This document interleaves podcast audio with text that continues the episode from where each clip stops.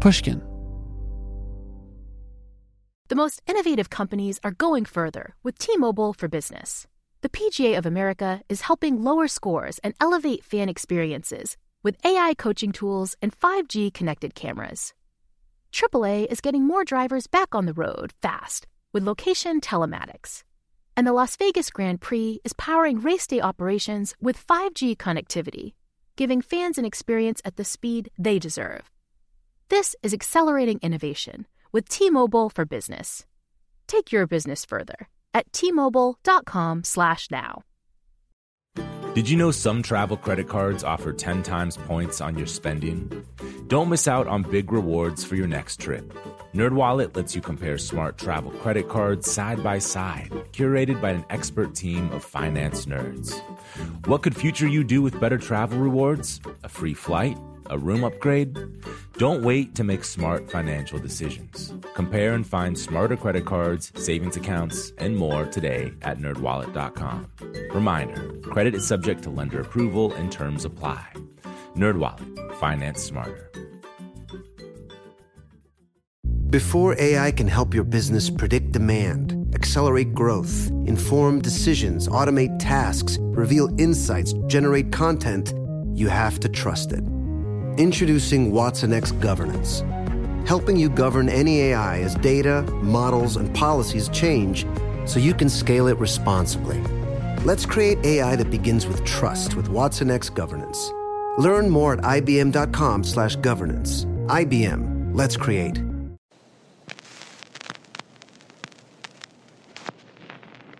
This sense that, a determination, you've done something wonderful, you did something terrible. I think that also doesn't quite look soberly at the artistic process, which is that I may not care for this movie you've made, but my understanding is that tomorrow you can make my favorite thing.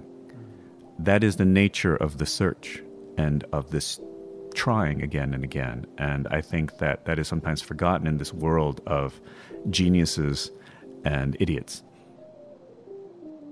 That was Patrick Wang. I'm Sam Fragoso, and this is Talk Easy. Welcome to the show.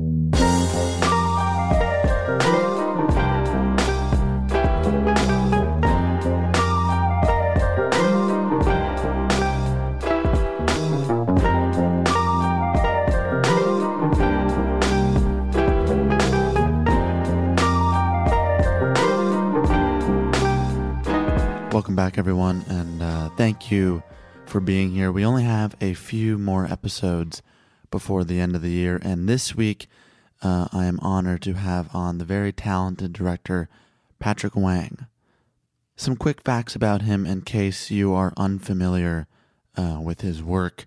He was born in Texas to Taiwanese immigrants. He graduated from MIT with a degree in economics and music and theater arts. I have to say, in the history of filmmaking, I'm pretty sure, I'm willing to make a bet that he is the only person to have that degree from MIT. He has also authored 3 books, taught students, and has been an avid student himself of game theory, health policy, and income inequality. I mention this because all of these topics and sub-interests have found their way into Wang's directorial work. In 7 years, he's directed 4 films. While all these movies are different in structure and plot, they seem to be collectively concerned with people that are at once ordinary and flawed. They tell the kind of stories that Hollywood seems less and less interested in telling these days. His characters are often part of fractured marriages, struggling with grief and loss. Currently, he has 2 movies out in theaters. Yes, in fact, 2. And the first is called The Grief of Others, and the other is titled A Bread Factory. Here's a bit from the trailer of the latter. If I tell you that after being around for 40 years, your vote will close us, will end the bread factory, that doesn't change anything? Why are you here? Because I want to make movies? No. Because I like movies? No. Because movies? Nope. Why are you here? Because my mom's working late? Yeah. My mom's working late. I don't have one. Okay, we're not talking about your moms. Not only did I want to have Patrick on because of his work, I think he represents a larger conversation in independent film. He is someone who, like I said, has made 4 movies in 7 years, but all of those movies have had a particularly hard time finding an audience. So for the next hour, we get into the difficulties of making the kind of movies that he wants to make in 2018. We talk about growing up in Texas and really so much more. Most importantly, though, if The Grief of Others and or A Bread Factory is playing near you, it is around the country right now, I would urge you to please go out and support his work in these movies. They are unique and singular and rare, increasingly so, and they deserve your time and attention. So, finally, here is Patrick Wang.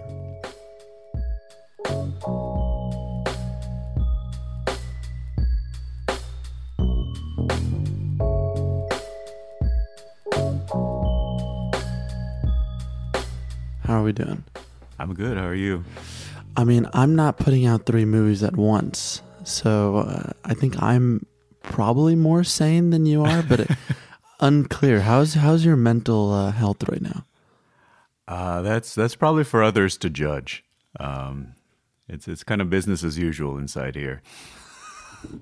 And what's business as usual? It is a lot going on, and trying to just trying to find a little place in the world for a kind of conversation, a kind of movie, a kind of way of looking at people. Yeah. I watched Grief of Others last night, and I had a similar response to what you're saying, which is, oh, that is the type of movie, and it has the type of conversation that I don't ever see in movies anymore. And I just want to start with this. When you're making this film and your latest, all 3, although I think it was 2, then you divided 1 into 2. Is that how it worked for Bread Factory? For A Bread Factory, it was always written as 2, right? But okay. Then we shot them both at the same time, yeah, and are releasing them both at the same time. Do you have any apprehension going into these movies about how they may be responded to? I think I'm pretty realistic about the challenges they'll face once they're done, but I think the place for apprehension is pretty far in the background. I think when you get an idea, when you're playing with some of these characters and thinking about these situations they're in, it's mostly just I get excited. There's a lot of love I feel for them, and those feelings eclipse everything else. So it's definitely not in the foreground when I'm making and thinking about these movies. I don't know if you've had. I've looked through your interviews, and a good bulk of them are often very technical questions about, what was it like to work with actors, and or what about the blocking of your scenes, and how come you don't cut? I'm going to assure you something. For the next 45 minutes to an hour, I'm not going to ask you any of those questions. Okay. And I would like to try to chart into some uncharted territory, because I don't actually know very much about you outside of the movies you've made. So can we start about where you grew up? I grew up in Houston, Texas. Is that okay? Is Houston, Texas okay? It's like most places people grow up. There's a time when it doesn't seem very okay. And then there's a time when you realize, yeah, it was pretty okay. What's the not okay part? Well, it's when you're a teenager and you're ready to see the world and kind of get away from family and the things you've known. In my case, get away from the humidity. And I went to the Northeast, and it is, it's just that space you need. Are you a nostalgic person? I think a lot about the past. And there's a lot I love about the past and a lot I learned from it, I guess, if that counts. Yeah. Yes. So what do you think about you as like a 12, 13-year-old in Houston? I try not to.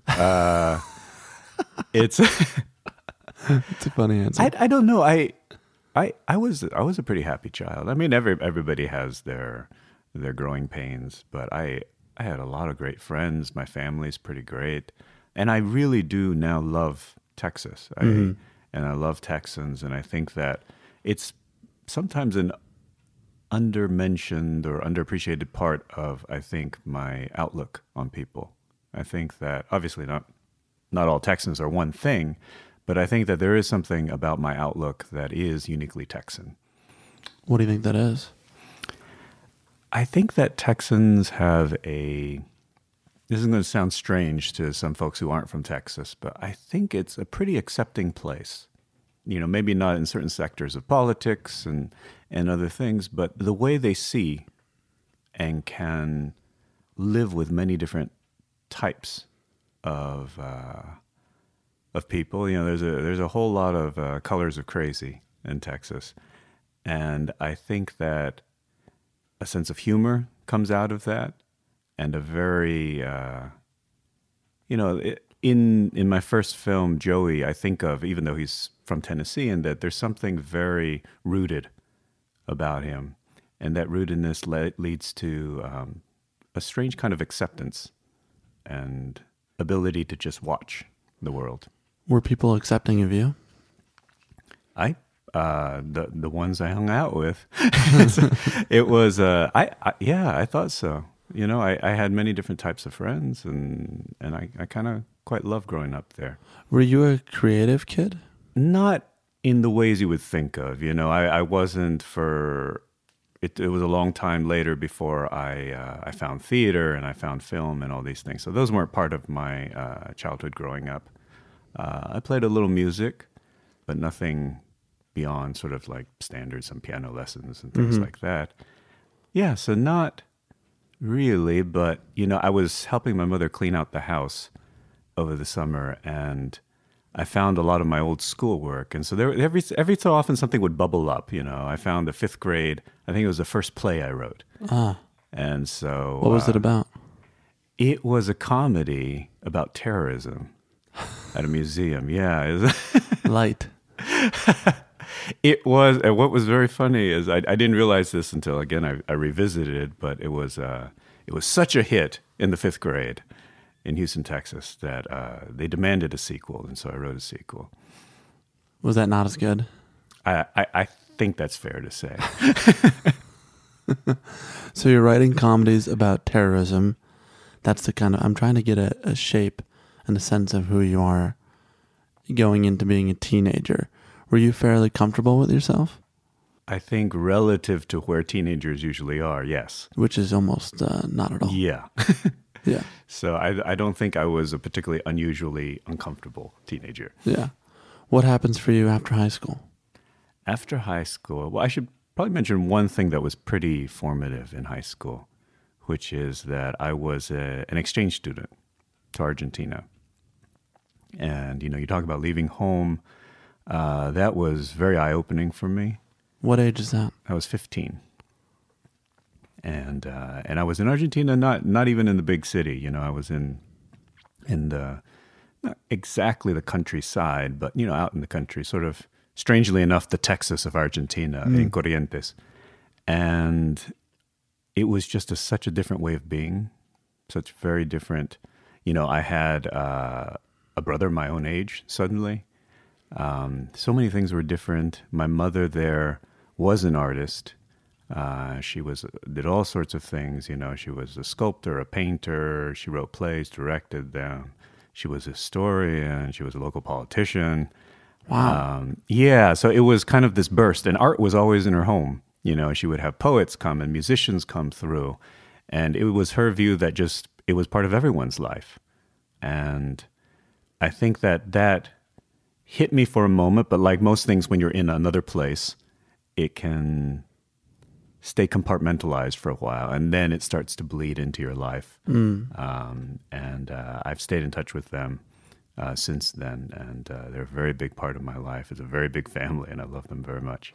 When you're 15 and you're in Argentina, and all this newness is coming into your life, is there ever a moment where you think, oh, maybe I could write or direct or do any of that? No. You're just amazed. It's a little more immediate in that I was smoking for the first time. They teach you, I mean, at that time, all the kids smoked. And they tell you not to do things that essentially set you apart if you're really trying to go and learn how to be part of the culture. I remember some vegetarians had to give that up, being there, because it's just central to the culture. And if you cling to it, it sets you apart for, you know, the time there where you're supposed to really be trying to understand what it is to immerse yourself in that world. So I was smoking. It was in the winter. And we didn't always have heating in the schools, and so we were drinking whiskey to keep warm. And so art was not probably high on. This is a great 15. It is. It was a departure, and it was very exciting. Did your parents know what you were doing? No. That sounds like 15 too. Yeah. So when you go back home, how do you settle back into America? It's very difficult. I think linguistically it was just very difficult because I had, you know, I made the transition to thinking in Spanish, and in my house we spoke English, but also Chinese and Taiwanese, and I was getting the circuits all confused for, I couldn't control which language I was speaking. I would go back and forth between them in a way. I was completely out of control linguistically. So just speaking was very hard. But, you know, we're human beings. We get used to life anywhere, circumstances anywhere. And so soon back to high school in Texas. Were your parents restrictive at all?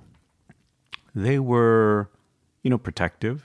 And, yeah, in that protection, they put up restrictions. And, you know, at the time, you are upset about them. You rebel against them. But, you know, looking back, I don't think it's anything unusual. Right. Yeah. Not like... some of the dynamics in your movies, which I think there seems to be a recurring theme of tragedy, familial tragedy. And I guess I thought, well, maybe that's something that you're drawing from at being that age, because at that age we're so impressionable and things that happen really can stick. Yeah. You know, the only thing I can identify, I don't spend a lot of time. This is the most time I've spent thinking about my early years and what this might mean for film. Great. Yeah.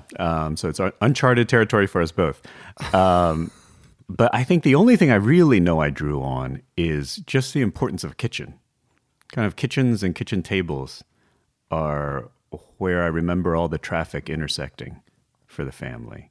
Yeah. So I think like that's definitely something I see in the movies and something that just comes from what I'm used to. And especially that back door in the kitchen area is all my films have that.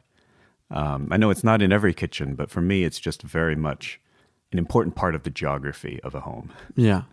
Seems like a good escape route. Mm-hmm. and the kitchen is a heavily trafficked area. Yeah, and then it's a place that changes. The mood changes in the kitchen, and people, even if there's not a lot of communication, you have to. The traffic intersects there. Unfortunately. Yeah, or fortunately, fortunately. You know, it. If you had your way, you would see no one, but you know everybody's got to eat.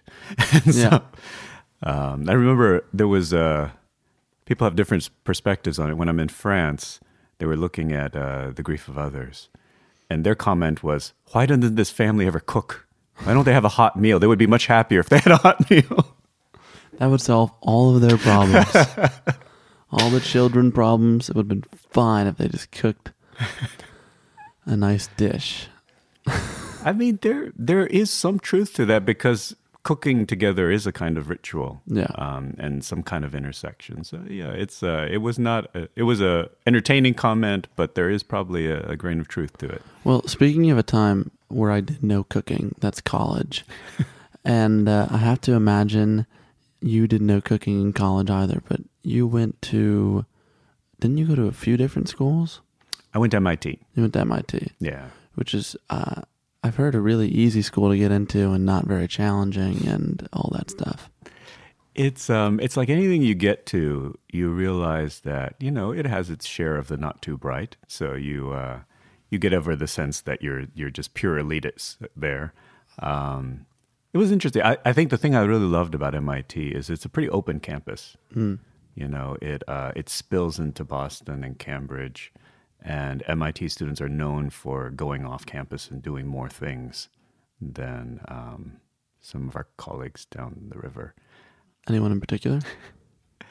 Yeah. So, I mean, at the time I was thinking, you know, I love Boston as a city. I think it's good for exploring when you're in college. And I was looking at Harvard and MIT, and I eventually chose MIT really just for its openness. 18-year-old you going off to MIT. You're moving cross-country, essentially, from Houston to Massachusetts. It's a trek, yeah. Are you anxious at all? Yeah, it's something new starting. It's an exciting new city, and you're on your own. You get to be away from family. Yeah, you get to, you have a little space to find yourself. What was the game plan then? The game plan was, I started as a, I thought it was physics.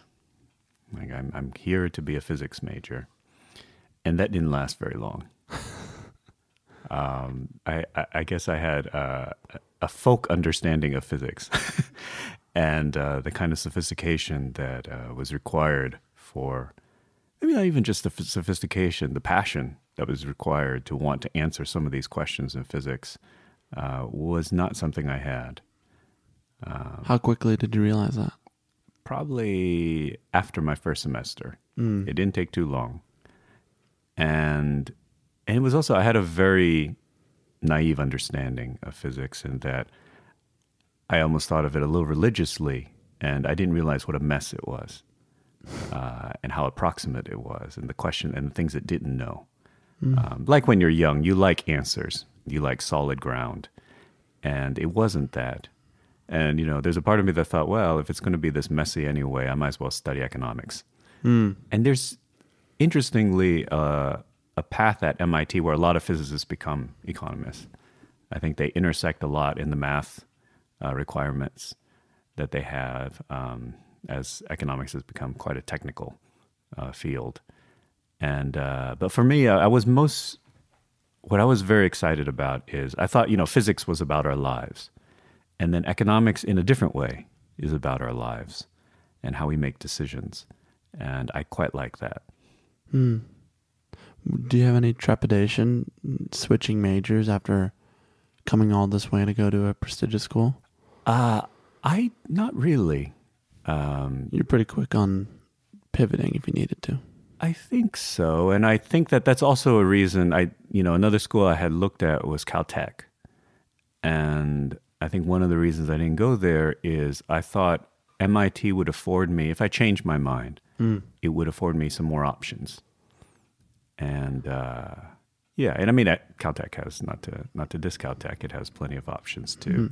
But that ended up being what happened. Did you find any of that spontaneity and joy that you found in Argentina and MIT? I did, and I found it in... So when I was a student, I started going to the theater, and I started going to fringe theater, very small theater companies. And one of the, it was a time where if you could type, you were a computer whiz. And they had such a need for me typing, you know, I could manage the database and type in their mailing list. And so I became a volunteer at one of these theater companies.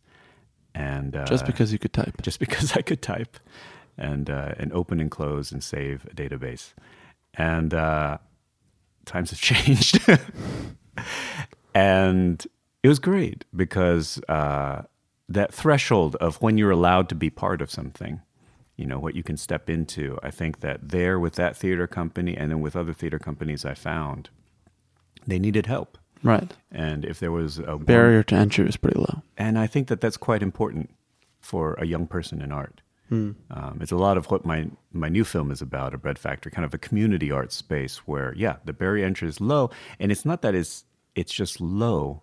It's expected that art can play a role in your life, a non-professional role, but a vital human and social role. Right. I think something I've seen in your movies and I've heard you speak about extensively is that you seem to have some pretty easily definable principles about art and the power that it holds and what it can be and what it is often not. And I have this quote here. I can't wait to hear what these are. Well, here's a quote from you. I think contemporary dramatic writing tends to reduce characters to political objects and rely too much on dark and extreme events. The effect is to push out the innocence that is part of every human life, the neutral space where we try to take in what is happening and where we make our decisions. You think of someone like Ibsen, who Arthur Miller described as a grab-you-by-the-lapels to scream, "Now hear this" kind of writer. And even he succeeded in creating these neutral spaces for his characters. It's arguably where the power of his drama lies. I'd agree with that. This is a quote from you. Yes. I think that is defining a little bit of where you're approaching or how you're approaching your storytelling. I think that's right. Does that start, or does that sort of larger thesis begin at your time in fringe theater? I think it's just how I see people. And I think what theater taught me was shapes of dramatic writing. And, you learn the grades and you learn these shapes, these basic building blocks of drama. But I think that, combined with just how I see people, is what produces a statement like that, and what I think is interesting about people, and what is the source of my love and fascination with people. So it's you can tie it to theater, but I think it's just how I see folks. Well, this may seem like a dumb question or an obvious one, but how do you see people? I think they're very funny. I think that, I think a lot, people who know me know that I talk a lot about Fred Rogers, and I just thought he was extraordinary. I was the part of that generation that grew up watching him, and you think about what he sees as dramatic. He understands that for a child, a haircut is dramatic. Mm. He sees for a child what it means when the type of play they engage in. If they're engaged in a world of where someone else makes the rules, in something like a video game, or whether they can create the world to conform to their needs. I wonder then how, he had this, it was this wonderful presence taking care of you as a child. And I think of how he might have seen adults, and who sees us that way for the dramas that some other people might miss. And I think that struggle, he talked about it as, there's a point when you're a kid when you just say to adults, because there's that assumption that people just know, people can know you completely. You can say to your parents, and they know, right? Because you're accessible completely.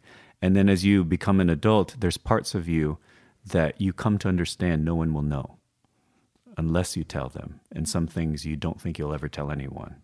Mm. And I think that kind of burden is how I see people, the things they feel they cannot say, the parts of themselves that they feel may remain unknowable, and just the the range of burdens they carry. Some are very tragic and big, and then some are very daily, and how they mix. Mm. And those special occasions when we can let go of some of those burdens. I was thinking, are they better off unknowable? I think they can be, as long as they're not weighing you down, that they're not cutting off a piece of you that can attend to other people. But unfortunately, that's usually what happens is that, and this is the shape of the grief of others, which is we think we're sparing people by not burdening them with our pains, but actually sharing our pains is a part of how we build our bonds with others. Mm. Yeah, so I think those opportunities to see each other and to share these parts of ourselves with each other are beautiful opportunities. It's not, your question is a right one. It's not always the case that this is a wonderful, virtuous thing, but I think that in the situations of my films, I think that they are breakthroughs. Have you found that in your films that they have helped you work through whatever issues you were dealing with? I think, yes, they definitely helped me. I mean, I definitely learn a lot from them. And there's things on my mind that it helps to clarify. I don't know that they're clean answers. You know, for my latest film, it's called A Bread Factory. And it was a lot of what was on my mind was art and commerce. And, you know, the films don't lead us to a beautiful solution for our times, to this very old question, but they help me understand it a little better and make some kind of peace with that understanding, yeah. Well, on that, I'd like to hear about your piece, because it seems that since In the Family came out, I think that was 2011, there has been a recurring narrative about you as a filmmaker who's truly actively battling the larger forces that be in Hollywood in terms of being a true self-distributor and putting your movies out there almost, it seems, by pure will. And I want to get into, starting with In the Family, where does that come from for you, this idea that you need to put them out on your own? I think it's pretty simple. It's you love this thing and you want it to exist, and the normal avenues by which these things come into existence and come into consciousness don't pan out for your film for one reason or another, and you just do what you can. You do with what you understand you're left, you know, the devices you have left to you, the options you have left to you, and you reevaluate kind of every step of the way. Within the family, you know, again, yeah, I was the first time distributing something, and you make errors. And the nice thing is, with a distributor, if an error is made along the way, it might be the end of the process. But if you still care and you still want to move forward, you make errors and then you keep going. It's a film that also a lot has been written on the fact that it was rejected 30 times from 30 festivals or something like that. That was at a point in time. Yeah. And after that point in time, the rejections continued. And so I think we tallied it for a fact check at one point for when that article came out, and I have no interest in tallying what the numbers become afterwards. How was your spirit at that point when you're getting those letters of rejection? I think it's something familiar to most filmmakers. It's very hard because, you know, you make something for a very essential human reason, is that you want to have things in common with other human beings. Yeah. And it's just the thing that makes you feel you have less in common, and you have less opportunity to find things in common with other people. I'm learning about this. Condolences. Yeah, well, it's really, I made my first short in February, and I have sent it out and received, I actually don't think I've admitted this on the show, but I've received unequivocal, uniform rejections from places. And it's a tough thing for the very reason you said, which is because you made it for a very human reason, and you hope that it connects with someone on the other side. And then it's very frustrating for another reason, which is nothing to do with humanity and more with competition, which is you look at what is accepted then, and then you wonder, wow, I mean, that is, it has to be worse than what I did. And then it's hard to balance all of that and still wake up in the morning and want to do it again. Yeah. Schadenfreude gets you through. It's, there is, you know, you just remember some of my favorite, especially writers, you know, were never published in their lifetime. And yeah, but I mean, who wants that really? Jeez. I mean, you hear that and it's like, yeah. They were never celebrated in their lifetime. It's like, great. I have to live a whole life in pain, and then, you know, not me, of course. I'm talking about the... Yeah, and it is... But you just understand it as an old pattern. And I think that sometimes it's crummy luck, and then sometimes it's just people cannot see. And one of my favorite writers who wasn't published in his lifetime had a very funny way of putting it. So kind of tongue-in-cheek, he would say, you know, I'm at odds with the present, but eternity loves me. Is that how you feel? It is. Well, I definitely feel the first part of that. But, you know, that's also, I had a friend who was running for office, and she was very frustrated, you know, with a lot of elements of the process, including the people who she felt should be on her side. Mm-hmm. And, you know, I reminded her of something that I try to remind myself of at times, is that that's why we need you. That's why this process needs you, is that, you know, we don't need a lot of things that fit into the machine. We need something a little different. And I think that, you know, if that is what you care about, is that difference, is just making a space for some of the things that I love that I don't see echoed in film conversation and film making. And you just try to carve out that space, and you understand that because of its difference, it will be uphill. But that's sort of why it needs you. So did people say to you, In the Family does not programmatically fit into any space that we need right now? It's not working for us. It's anything from that to pretty condescending feedback. I think some of it is understandable. I think people choose a narrative without quite evaluating how the facts fit into it. Right. And so the narrative is, oh, it's a first film. There's all these mistakes made. And so essentially the feedback I frequently get is a laundry list of all the differences that are seen without any real... What's the condescension? The condescension is assuming all the differences are errors, and that's obvious upon a first cursory kind of viewing of something. Mm-hmm. I think that you may be familiar with this process that a lot of filmmakers will screen their films for, you know, they'll do a rough cut screening for their colleagues and some other people. And I go to those to support the filmmakers during what is a very vulnerable process. Probably the most vulnerable. Yeah. And what's heartbreaking is filmmakers should know this, producers should know this, and yet they are the most vicious in that process. And I think that one, unless you're making the most simplistic film, I can't know. I can't tell you what to do with this, right? Because a single viewing, I can't understand the structural issues immediately, and I don't understand the catalog of what's available to you. Right. And so just from a practical standpoint, again, unless it's the most simplistic thing, I can't get my head around it in a single viewing. And what confidence people will have to just tell people everything that's wrong, what they need to do to change it.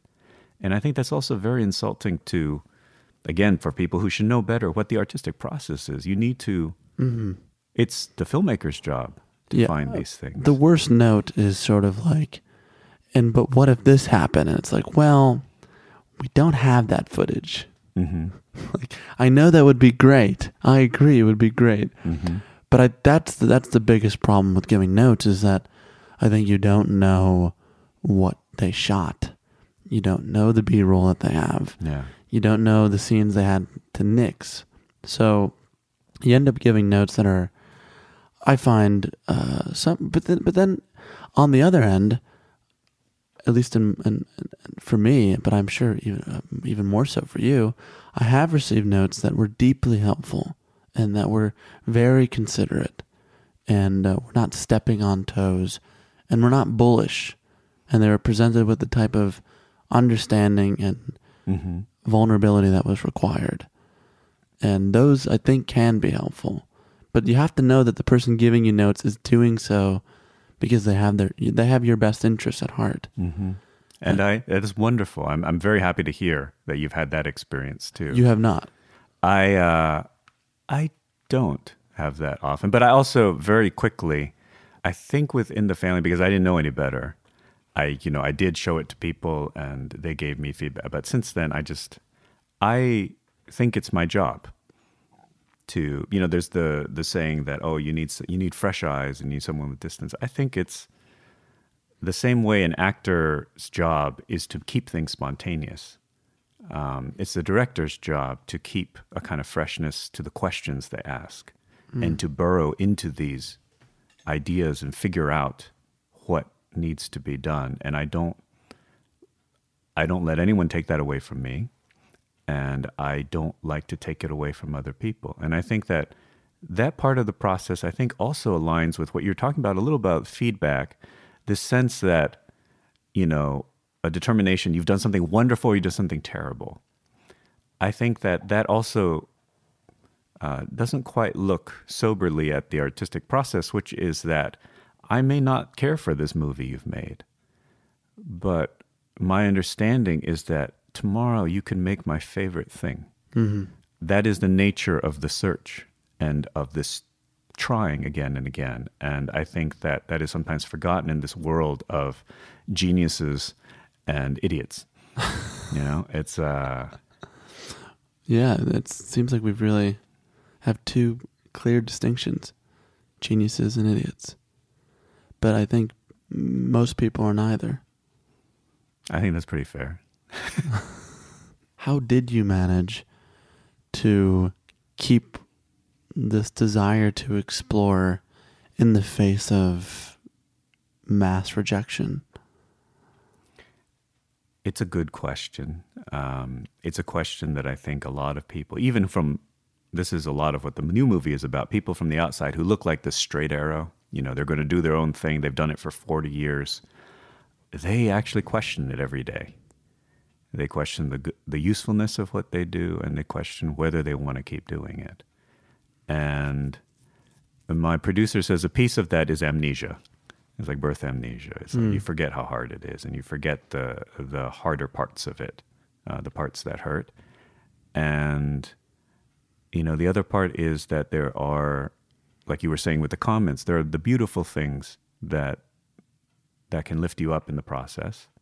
And mostly for me, it's just, I just fall in love with a new idea, or I fall in love with, or I'm in love, for example, I finished a film, I'm in love with it, I want it to exist. I want people to see it. I want to talk to people.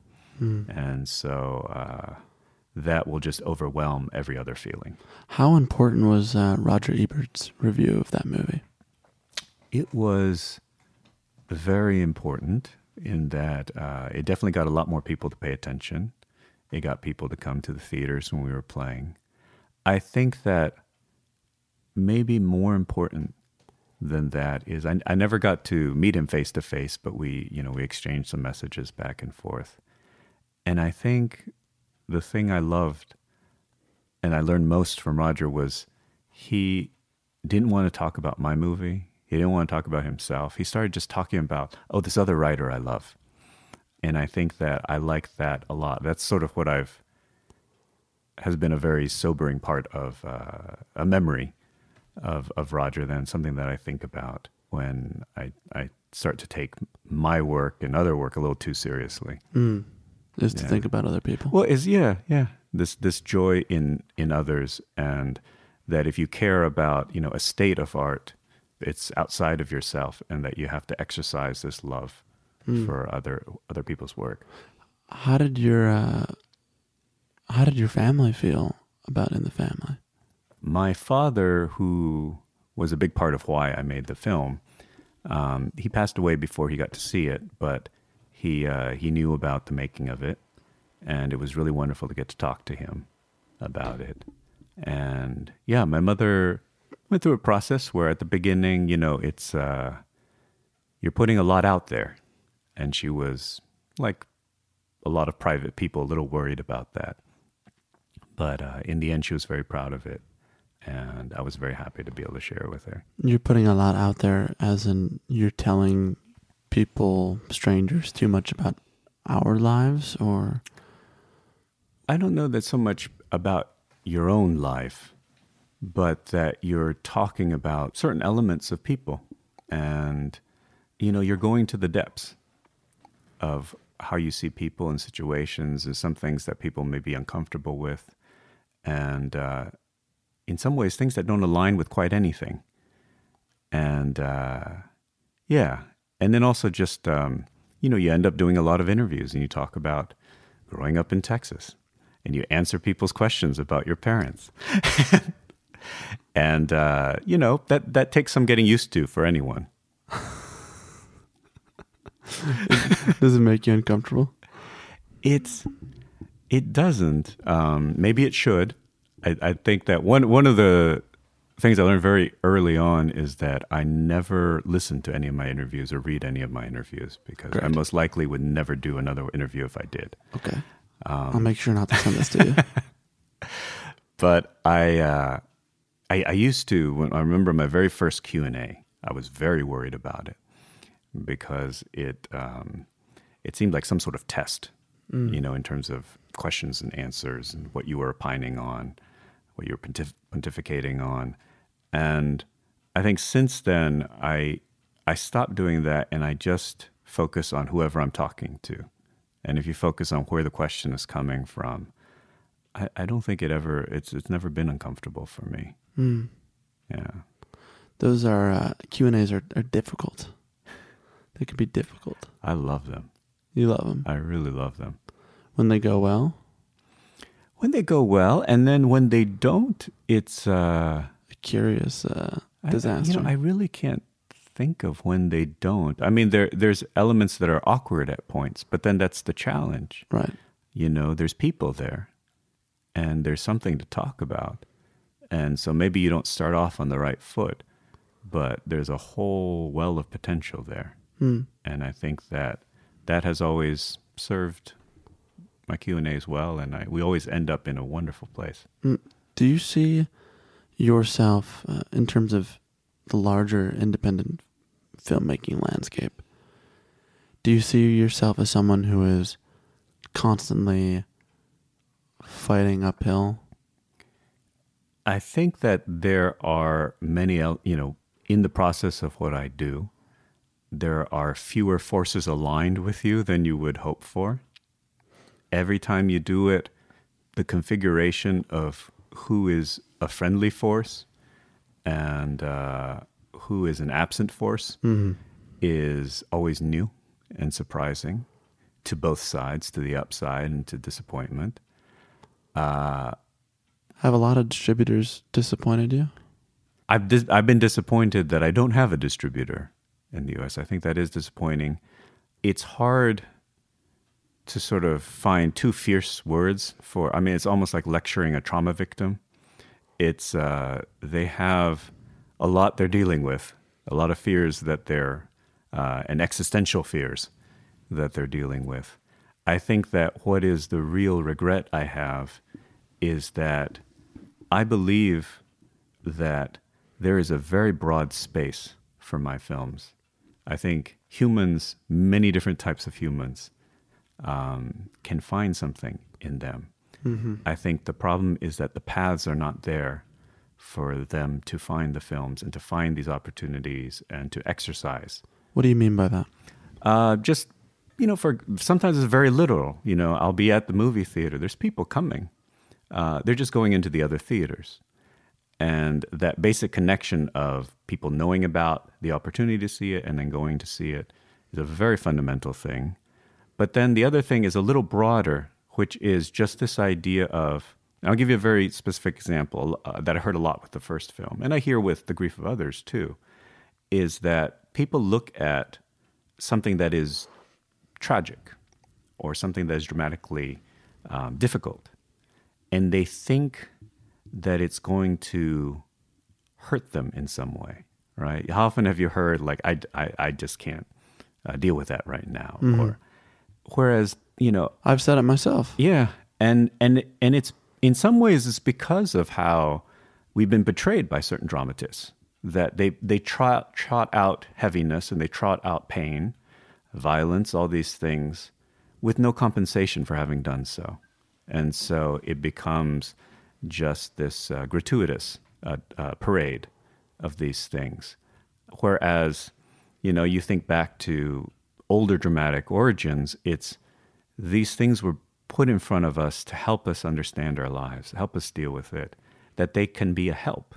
Mm. They can be a very productive thing, and that we should want to go to these things to help us through some of these heavier things.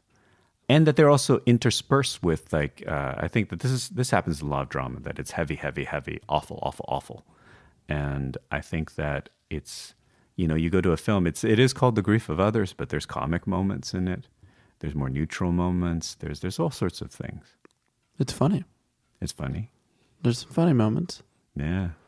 I was more in pain than laughing, but yeah, it was like a 60-40 split.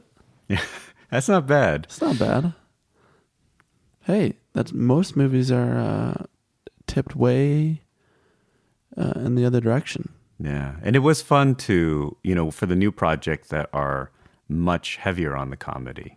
That was a lot of fun to tip it in the other direction. What are the kind of conversations you're having when you are pitching the movie to distributors? I think this is probably something folks are interested in hearing about because it's you have a pretty unique experience with them.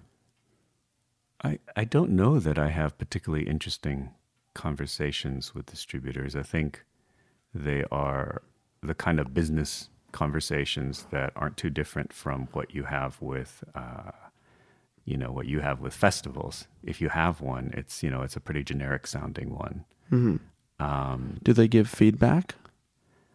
Maybe sometimes I don't listen, so maybe I've missed some. I think that generally what, you know, I can tell you the general shape of it is that, you know, the films are too small, usually in profile or in name of cast. But I think the real difficulty is it's not this year's version of last year's thing. It's hard to pin down. Mm. And that's a really good sentence. Yeah. This year's version of last year's thing. Yeah. There's no, again, it's that idea of a path and a very narrow path, right? Yeah. That statement is regarding a very narrow path. And I think no one's taking care of the broader paths of just general discovery and openness to newer things. And I think that, yeah, that's pretty much every conversation. Is casting something you're thinking about when you're writing and about to make these movies? Are you trying to get a bigger, more broadly appealing cast? I don't think so. I love actors of all backgrounds and types. And so I like that as I make more movies, there's more actors that I really would like to work with that will listen and say yes. Mm-hmm. I think that's wonderful. But I think that there's sort of a level at which that really means something, and that's a level that I don't traffic in. Mm-hmm. And I don't think I can. Why do you think that is? I don't know. It's any time you get into systems of power and politics. I don't like to spend a lot of time swimming in that. Mm. There's a purity to your movies, and really to you, from what I've gotten in like the last 50 minutes here, is that I admire the sort of like artistic nobility of it all. I think you are a rarity. And that is also how I think you are frequently described in sort of the critic circles from what I remember reading. I think when I was much younger, I, like many people, loved complexity. You know, I loved how clever I could be, and I loved all these really complex forms of things. And I think as I've become a little more honest, I just realized that I can only understand, and this happens, you know, in the technical tools we're not talking about, there is a simplicity I try to approach with just because I feel like that's the only way I can understand and get a hold on things. Hmm. And it's the same thing with, with these movies making their way into the world, or what I care about when I look, you know, and pursuing something within a movie. I try to simplify it. I try not to be too complicated about, too fancy about what I'm doing, mm-hmm. and honest with what I see and what I'm thinking. And I think it leads to this, this state that you're talking about. Well, yeah. I'm drawn back to Rogers' writing in a lot of ways because that's the quality that I think about most frequently now, mm-hmm. which is you read it and it's like, wow, he is explaining not only the movie, but his opinion on the movie in a way that is so, it's not simplistic, Mm-hmm. Because simplistic sounds like almost a little reductive, but it's clear. It's so clear. Yeah. It's so economical. Mm-hmm. And you're not lost, but you also feel like it's like an elevated thought in some way. It feels informed and considered. And it's odd because there's two different approaches, right? Because you read Pauline Kael, mm-hmm. and the rhetoric is obviously more highfalutin and, mm-hmm. and fancier and loud in its syntax, but is also riveting in mm-hmm. a lot of different ways. The two can coexist, and in fact they did. And I think that's true in filmmaking. Mm-hmm. But you're very much on, in my head, the Rogers side of it. Yeah, and I think you're right that all these things can and should all exist. But I do find that a lot of the writers, you know, not just in critics, but, you know, in poetry, in prose, they understand the power in how few moves they take to express something, and it just everything is that much more meaningful when you have that clarity at the center. Something that gave me clarity last night in reading about you. You have this quote: "Things that are different will have a hard time. That's the history of art. It's also the present of art for a lot of artists." Are you talking about yourself there? That seems to fit. Yeah, you know, again, this talking about not being too highfalutin. I don't like to talk about being an artist too much. I think that in the end, you know, the art falls away, and it's all just questions about who we are and how we see ourselves.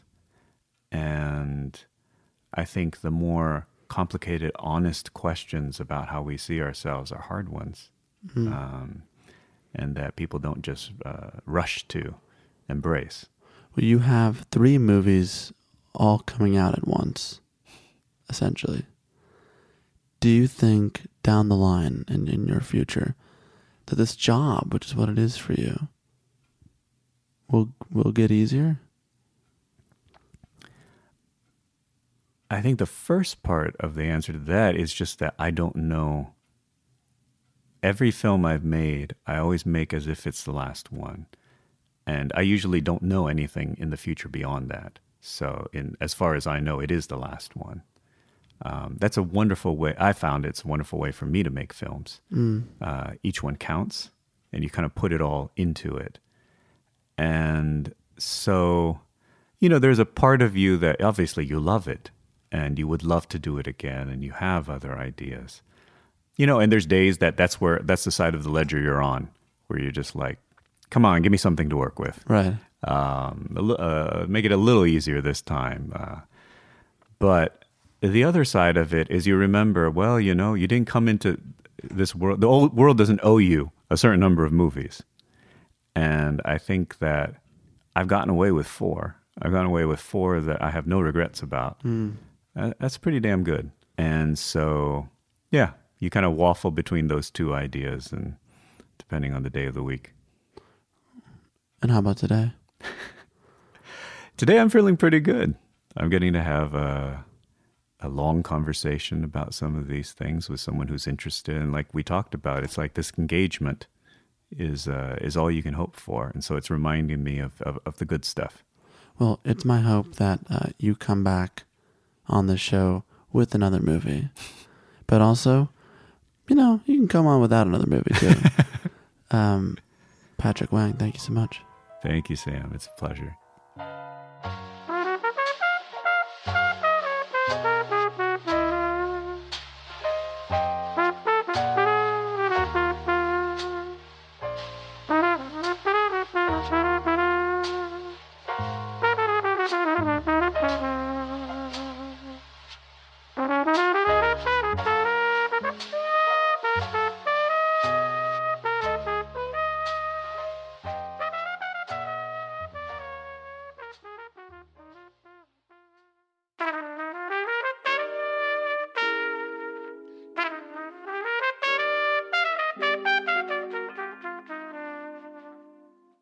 Special thanks this week to Sasha Behrman for arranging today's episode. I also want to thank Patrick Wang for coming over to the house and for giving me some of his time in LA. A couple times in the interview, Patrick and I discussed this movie called In the Family. It is his directorial debut that I first saw at Ebertfest when I first met Patrick. It is still to date my favorite of his films, and by chance, it is available online for free for anyone who is an Amazon Prime member. If you want to learn more about his latest movie called A Bread Factory, you can do so at their website. It's www.abreadfactory.com. They are also looking for theaters around the country to host screenings of this movie. And if you, by chance, are someone who books art house programming around the country, or you know someone that does, or you just want to write to your art houses to say, hey, this is a movie I'd like to see, you can also find info on the website there, and you can email them at info@breadfactory.com. To listen to more episodes we've done with directors this year, you can find all of them at www.talkeasypod.com. We're on Twitter, Facebook, and Instagram at TalkEasyPod. As always, the show is executive produced by David Chen, graphics by Ian Jones, illustrations by Krishna Shenoy. Our associate producer is Elliot Weintraub, and the show is produced by Dylan Peck. I'm Sam Fragoso. Thank you for listening to Talk Easy. I'll see you next week.